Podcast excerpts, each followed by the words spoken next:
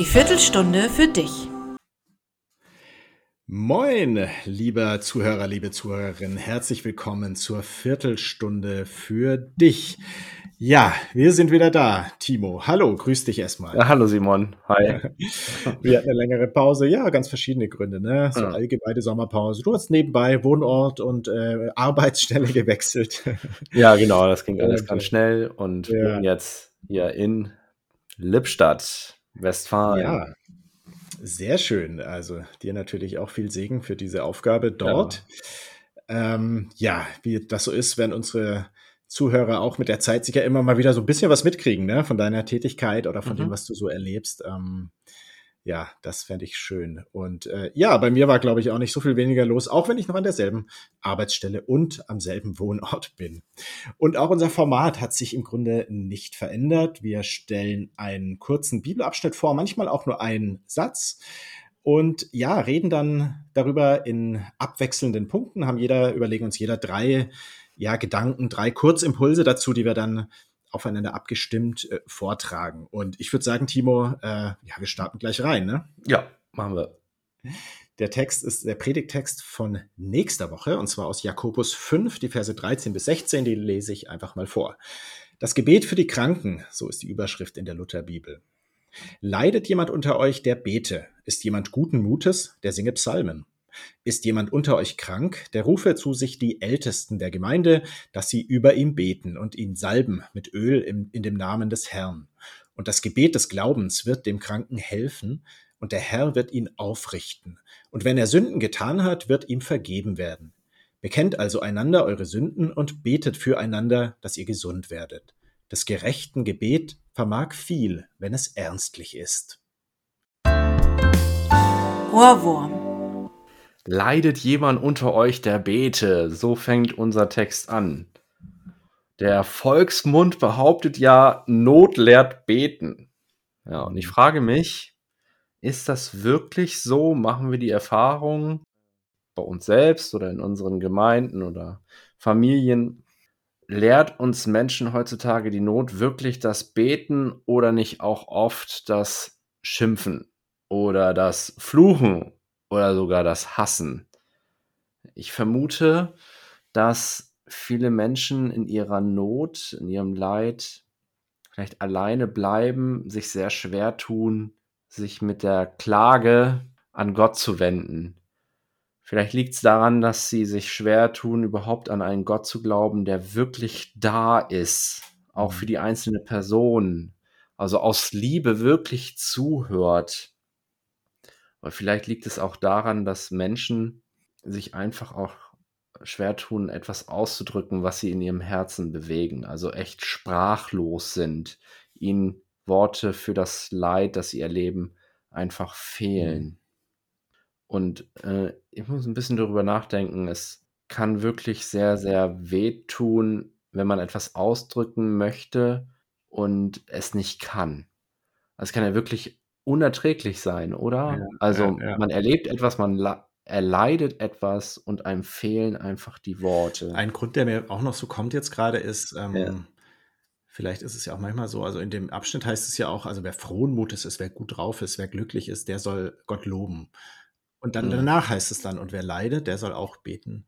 Dass vielleicht es manchmal auch so ist, ne, dass wir sollen in jeder Lebenslage uns an Gott wenden, uns mit ihm in Beziehung setzen und ja, dass wir vielleicht gerade in den guten Zeiten das auch einüben, sozusagen uns an Gott zu wenden und dann auch die Sprache und die Ausdrucksfähigkeit haben, dann wenn uns die Worte eigentlich schwerer fallen. Also, dass es vielleicht auch ein bisschen damit zu tun hat, dass wir auch in anderen Lebenslagen mit Gott nicht so viel zu tun haben wollen und dann, wenn es dann uns richtig dreckig geht, fehlt uns dann manchmal so der Draht, fehlen uns die Worte dafür. Also es ist auf jeden Fall von Vorteil, wenn man es vorher mal erlebt hat oder gelernt hat, zu beten und das auszudrücken und so schon als Kind im Kindergottesdienst sozusagen das schon mit anderen gelernt hat. Es kann sicher auch helfen, dass, wenn man es jetzt nicht gelernt hat und man da ziemlich hilflos dasteht, dass man Menschen sucht, die Ähnliches erlebt haben. Und sich mit diesen Leuten austauscht, was für Hilfe sie fanden, wie sie Gott erlebt haben. Also, dass man sozusagen raus aus der Einsamkeit kommt, wie es dieser Text ja auch beschreibt. Und ich finde es eben auch sehr beeindruckend, dass die Bibel uns Menschen ja auch immer wieder herausholt aus dieser Einsamkeit, aus dieser Vereinzelung. Und diese Erzählungen und auch Verheißungen, die in diesen Texten drinstehen, die möchten uns eben auch helfen, unsere Gefühle, unsere Nöte, Wut, Trauer auszudrücken vor Gott, ihm gegenüber, in seiner Gegenwart, fest damit zu rechnen, ja, das, was ich jetzt sage und bewege und stammel, dass das wirklich ankommt bei Gott und von Gott verstanden wird. Ja. Ja, und Sprachhilfe können ja auch die Psalmen sein, ne? Das haben wir ja immer mal wieder hier auch so angesprochen im Podcast. Das ist ja auch genau das, dass man sich da auch wirklich Sprache ja leihen kann und genau Worte findet, wenn man selbst gerade keine hat. Das Versprechen. Ja, ich finde was ganz Ermutigendes, was Motivierendes in dem Text ist diese feste Zusage, ich zitiere das nochmal, das Gebet des Glaubens wird den Kranken helfen und der Herr wird ihn aufrichten. Und da lohnt es sich wirklich auch nochmal genau hinzuschauen. Und es ist auch wichtig, genau hinzuschauen. Also motivieren tut mich der Vers, weil erstmal da so eine klare Zusage drin steckt. Gott hilft immer. Also da heißt es, das Gebet des Glaubens wird den Kranken helfen. Ja, was jetzt aber eben da nicht steht, dass er immer heilt. Also dass Gott nun jede Krankheit immer wegnimmt. Dass wir so eine Art Garantie auf Gesundung haben, das wird da nicht versprochen. Also was ja, wenn man eben genau liest, steht, dieses Versprechen, das Gebet wird dem Kranken helfen. Ja, und jetzt ist die Frage, was heißt denn dann helfen? Wenn jemand krank ist, will er natürlich gesund werden. Da hilft das Griechische ein bisschen weiter. Also dieses Wort für helfen, das geht eher in die Richtung oder heißt an anderer Stelle auch so viel wie retten oder erlösen. Und letztendlich heißt das, dass Gott durch das Gebet und durch sein Wirken uns zu sich zieht, also in die Gemeinschaft mit sich hineinholt, dass wir in Gott geborgen sind, dass wir durch ihn gerettet sind, dass wir uns wirklich auch sicher fühlen können bei Gott, selbst dann, wenn wir körperlich krank sind und selbst dann, wenn wir keine unmittelbare Gesundung erleben. Es geht ja dann weiter, dass Gott aufrichtet und das geht für mich in die gleiche Richtung. Also ich glaube, das kennen wir alle. Ich war jetzt selbst gerade so 2-3 Tage, sage ich mal, so kränklich, ne, bisschen Fieber, Schüttelfrost und selbst so eine, ich sag mal, kleine körperliche Schwäche, das geht auch, kennst du wahrscheinlich auch, Timo, oder? Das geht gleich so aufs Gemüt, auf die Stimmung, auf die Motivation. Also ob man will oder nicht, wenn der Körper leidet, der Geist, den zieht es auch immer gleich so runter und man ärgert sich, weil man nicht so viel machen kann und so weiter. Macht schlechte Laune oder manchmal sogar so ein bisschen depressiv.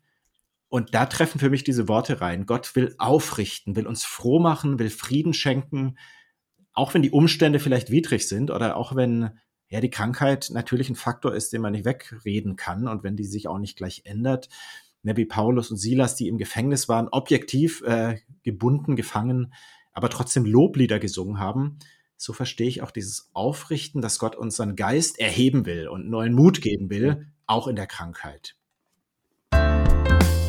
Was für ein Geschenk.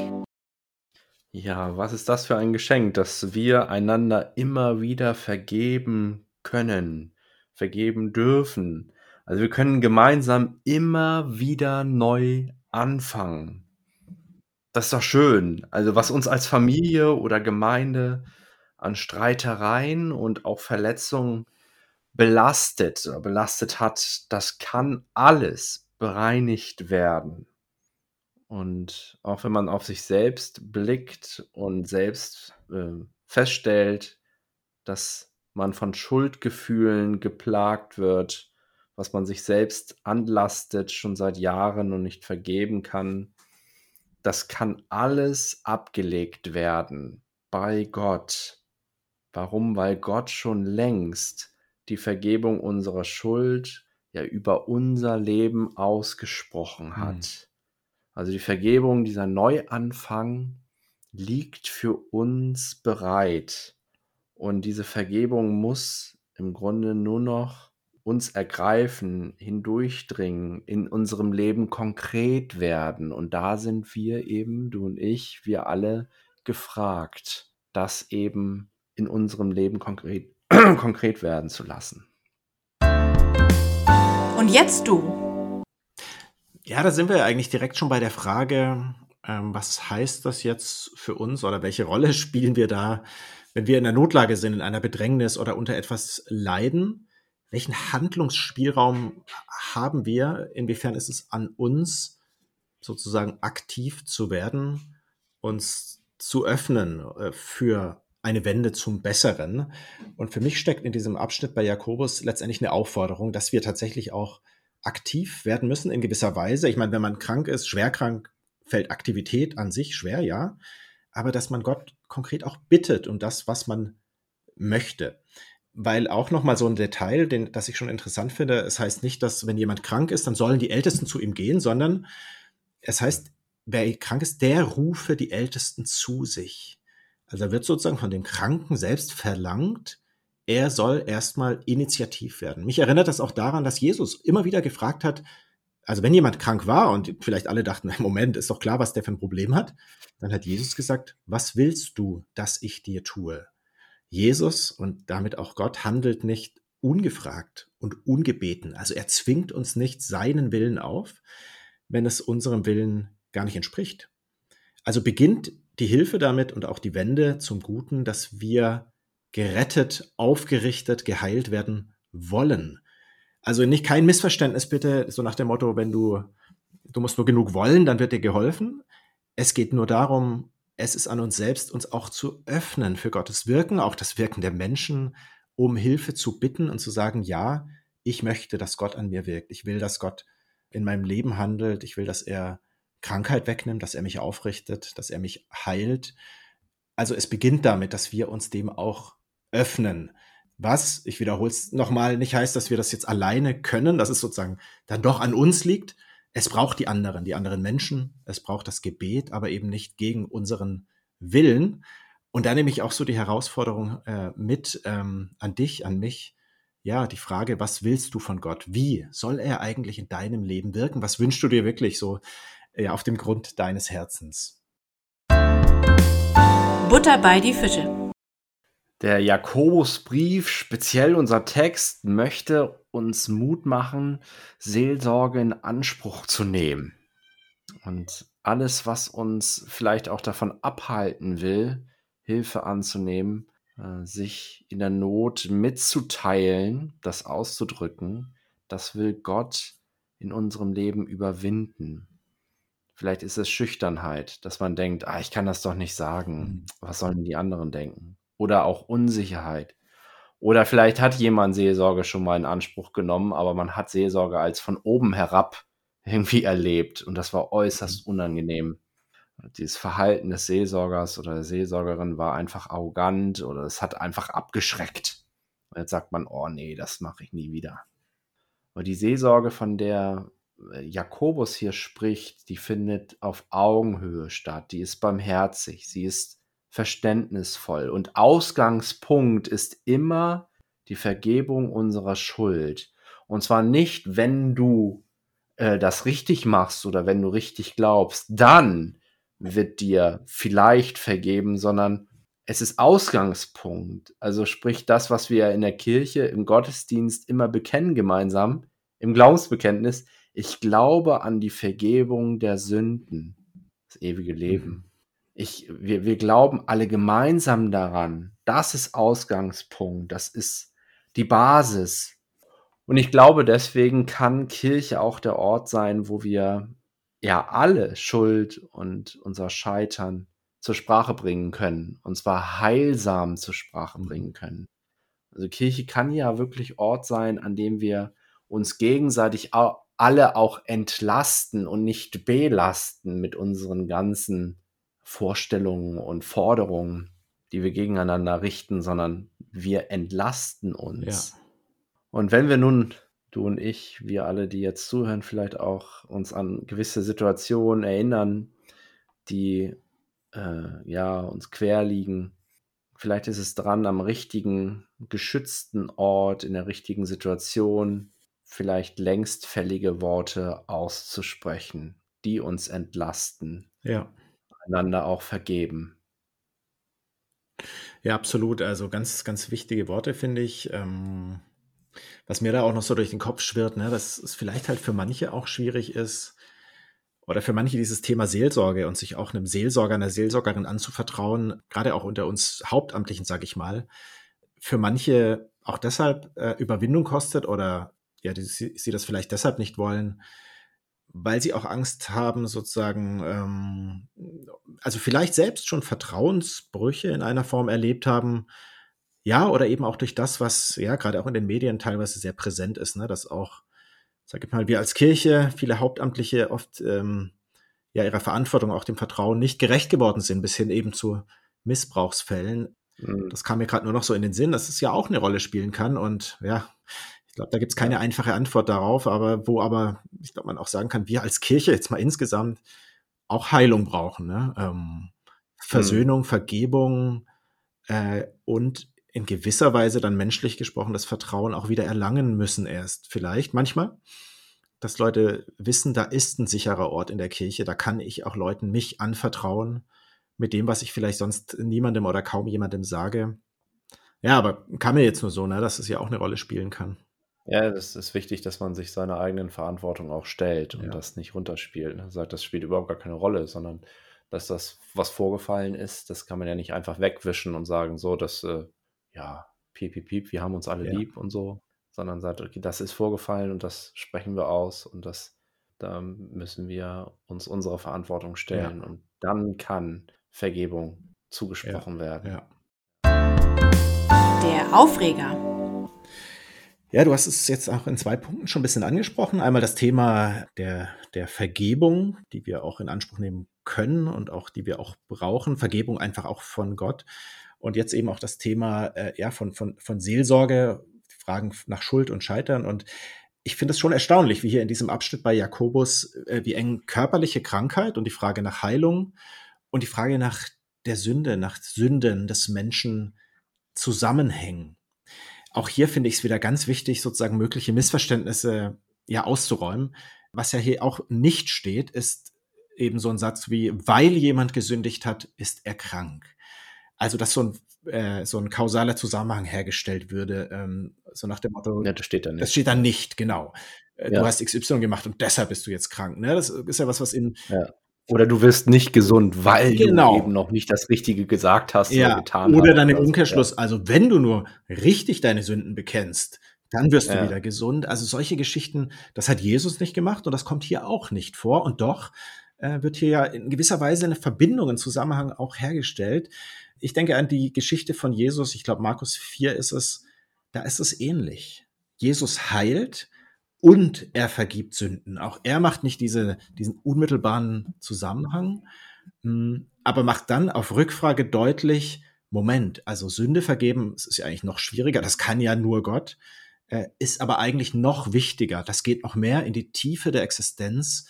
Also wer weiß, dass ihm vergeben ist, dass er im Reinen ist mit Gott, der ist eigentlich safe, der ist gerettet, selbst wenn körperlich noch etwas im Argen liegt.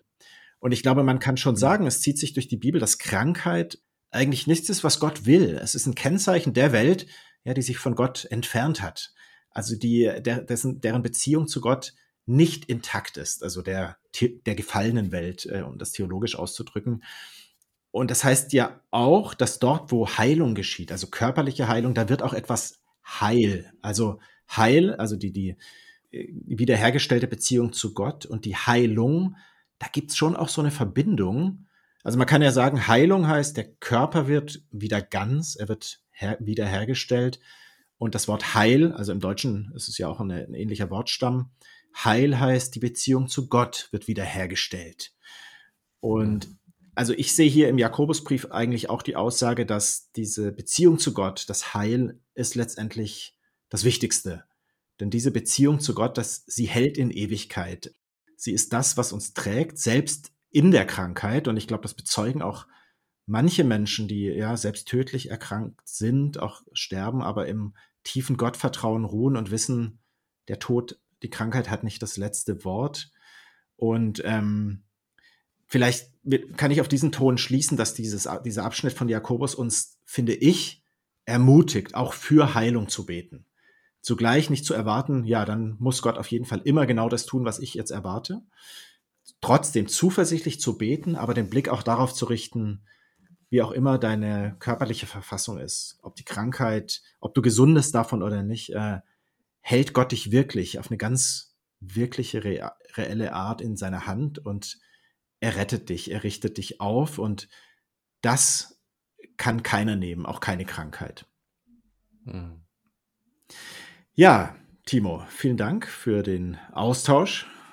Simon, gerne. Also ich habe wieder einiges selbst auch mitgenommen, auch von deinen Gedanken und ja, freue mich, dass wir jetzt wieder voraussichtlich nicht jede Woche, aber doch immer wieder uns hier verabreden, sozusagen im virtuellen Raum, um zu sprechen und uns auszutauschen und ja, auch euch, liebe Hörer, wünschen wir natürlich Gottes Segen für die nächsten Tage, für die nächsten Wochen und hoffen, dass euch auch der Text, aber auch unser Austausch euch Inspiration gibt und euch hilft in eurem Alltag und in eurer Beziehung zu Gott. Bis zum nächsten Mal. Tschüss. Bis bald. Tschüss.